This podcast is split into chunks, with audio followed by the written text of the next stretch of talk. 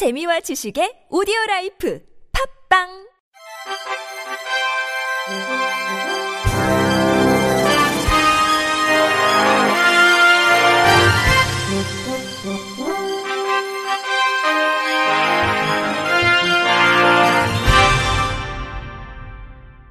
청취자 여러분 안녕하십니까? 칠월 삼일 화요일 케이비에스 뉴스입니다.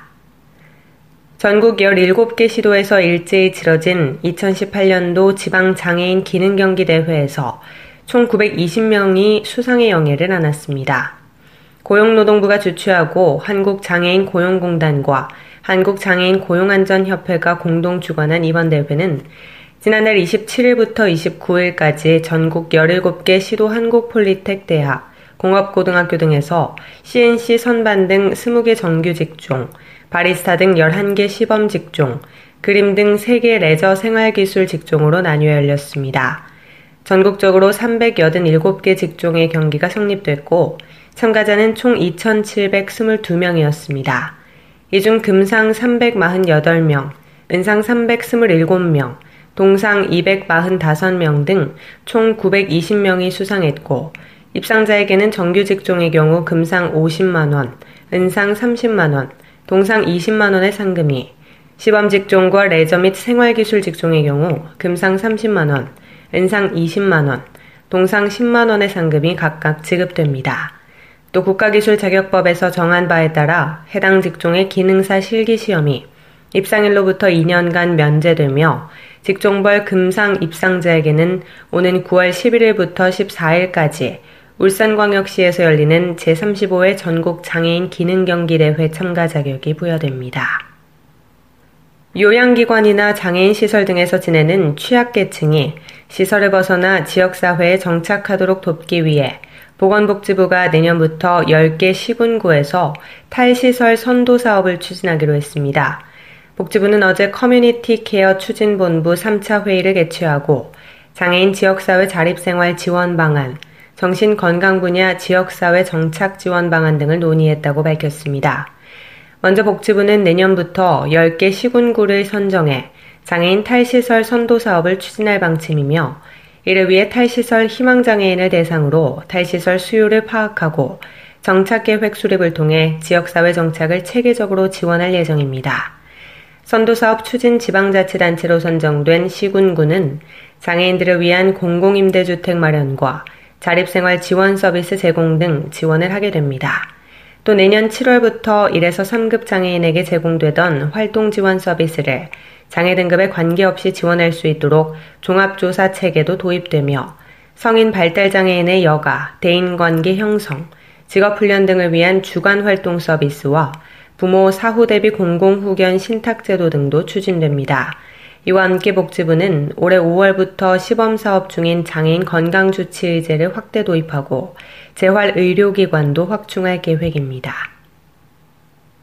캐나다 토론토의 한 지하철역에서 세 명의 청년이 목숨을 걸고 시각장애인을 구해 화제입니다. 캐나다 공영방송인 씨비씨의 최근 보도에 따르면 스물네 살 카일 버스키는 얼마 전 토론토 브로드뷰 역에서 지하철을 기다리던 중 선로 쪽에서 희미한 울음소리를 들었습니다. 울음소리에 출처를 찾던 버스키는 선로 아래에 떨어져 있는 한 시각장애인 남성을 발견했고 곧바로 선로 아래로 내려가 그를 들어 안전한 승강장으로 옮겼습니다. 이 과정에서 당시 승강장에 있던 또 다른 청년 두 명이 힘을 보탰습니다. 버스키는 공포에 질린 목소리로 도와달라고 말하는 소리를 들었다면서 당시 나를 도와 위험에 빠진 사람을 구하는 데 도움이 됐던 두 명의 다른 청년들에게도 매우 감사하다고 말하고 싶다고 밝혔습니다. 이어 그는 인간이라면 반드시 해야 할 일을 했으며 누군가에게는 이러한 도움이 반드시 필요하다고 강조했습니다. 한편 당시 긴박했던 구조 현장을 담은 모습이 에스엔에스를 통해 확산되면서 현지에서는 감사 인사를 전하기 위해 남은 두 명의 청년을 찾아야 한다는 목소리가 높아지고 있습니다. 인천광역시 장애인체육회는 어제 소속 선수 세 명이 주 갤럭시아 에스엠과 고용계약을 체결했다고 밝혔습니다. 이로써 탁구 나유성, 탁구 김서현, 배드민턴 박성한 등 세 선수는 이 기업에서 급여를 받으며 안정적으로 운동에 전념할 수 있게 됐습니다. 앞서 시각장애인 체육회와 스포츠 마케팅 회사인 갤럭시아 에스엠은 지난해 업무 협약을 맺고 기업과 선수를 이어주는 사업을 해오고 있습니다. 박신옥 시각장애인 체육회 사무처장은 기업이 관심을 가지고 장애인 선수들을 고용할 수 있는 환경을 만드는데 최선을 다하겠다고 말했습니다. 충청북도 내 시각장애인들의 보행을 돕기 위해 설치된 음향 신호기 상당수가 고장난 채 방치된 것으로 나타났습니다. 충북참여자치시민연대는 지난달 이십칠일 도내 자치단체 음향신호기 설치 및 점자블록 설치 현황을 발표했는데, 이에 따르면 충북도의 신호등 교차로는 총 이천이백칠십이 곳이었으며 이곳에 설치된 음향신호기는 총 천오백칠십육 개로 파악됐습니다. 시군별로 보면 청주시가 육백사십오 개로 가장 많았고, 제천시 삼백오십일 개, 충주시가 삼백사십사 개, 음성군 백구십이 개로 뒤를 이었습니다.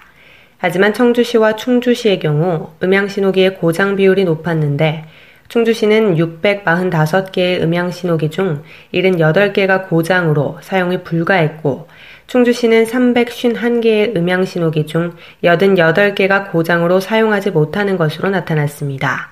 참여연대 관계자는 충북에는 총 팔천구백팔십삼 명의 시각장애인이 거주하고 있는데, 이들에게 있어 음향신호기는 안전한 보행을 위한 필수 조건이라며, 하지만 도내 교차로 대부분의 음향신호기가 설치되지 않았거나 고장난 채로 방치돼 있어 시각장애인들의 보행권을 침해하고 있다고 말했습니다. 이어 시각장애인들이 맘 놓고 도로를 거닐 수 있는 환경 조성이야말로 선진국의 척도라며, 보행 내비게이션 개발 등을 통해 실시간으로 도로 사정에 대한 정보를 얻어 시각장애인들이 횡단보도 및 도로에서 안전하게 보행할 수 있길 기대한다고 밝혔습니다. 경남 시각장애인 복지연합회 거창군 지회 약손 봉사단은 지난달 이십오일 신원면 하원동 경로당을 방문해 봉사활동을 펼쳤습니다. 봉사단원들은 이십여 명의 마을 어르신과 주민들을 대상으로 마사지, 안마, 치약, 쑥뜸 등을 제공했습니다. 이 자리에 있던 마을 어르신 A씨는 날씨가 갑자기 많이 더워져 기운이 없었는데 구석구석 시원하게 안마를 받고 나니 몸이 한층 가벼워진 것 같다 좋다며 봉사단원들에게 고마움을 전했습니다. 한편 열두 명의 회원으로 구성된 약손 봉사단은 지난 이천이 년 결성돼 십육 년 동안 꾸준히 거창군 관내 경로당을 순회하며 봉사활동을 펼쳐왔습니다. 끝으로 날씨입니다. 모레 오전까지 태풍의 영향으로 강원 영동과 경상 동해안 지역에 많은 비가 내리겠습니다. 예상 강수량은 강원 영동과 경상도, 울릉도, 독도 지역에 삼십에서 팔십 밀리미터가 내리겠으며 많은 곳은 백오십 밀리미터 이상 내리는 곳이 있겠습니다. 또한 내일까지 평년보다 기온이 높은 가운데 내륙 중심으로는 낮 기온이 삼십 도 이상 오르면서 매우 덥겠으니 건강관리에 유의하셔야겠습니다. 내일 아침 최저기온은 이십 도에서 이십오 도, 낮 최고기온은 이십삼 도에서 삼십삼 도까지 오르겠습니다. 바다의 물결은 영점오에서 이점오 미터, 또한 남해와 동해 앞바다에서는 이에서 육 미터로 일겠습니다. 이상으로 칠월 삼일 화요일 케이비에스 뉴스를 마칩니다. 지금까지 제작의 류창동, 진행의 조소혜였습니다. 고맙습니다. 케이비씨.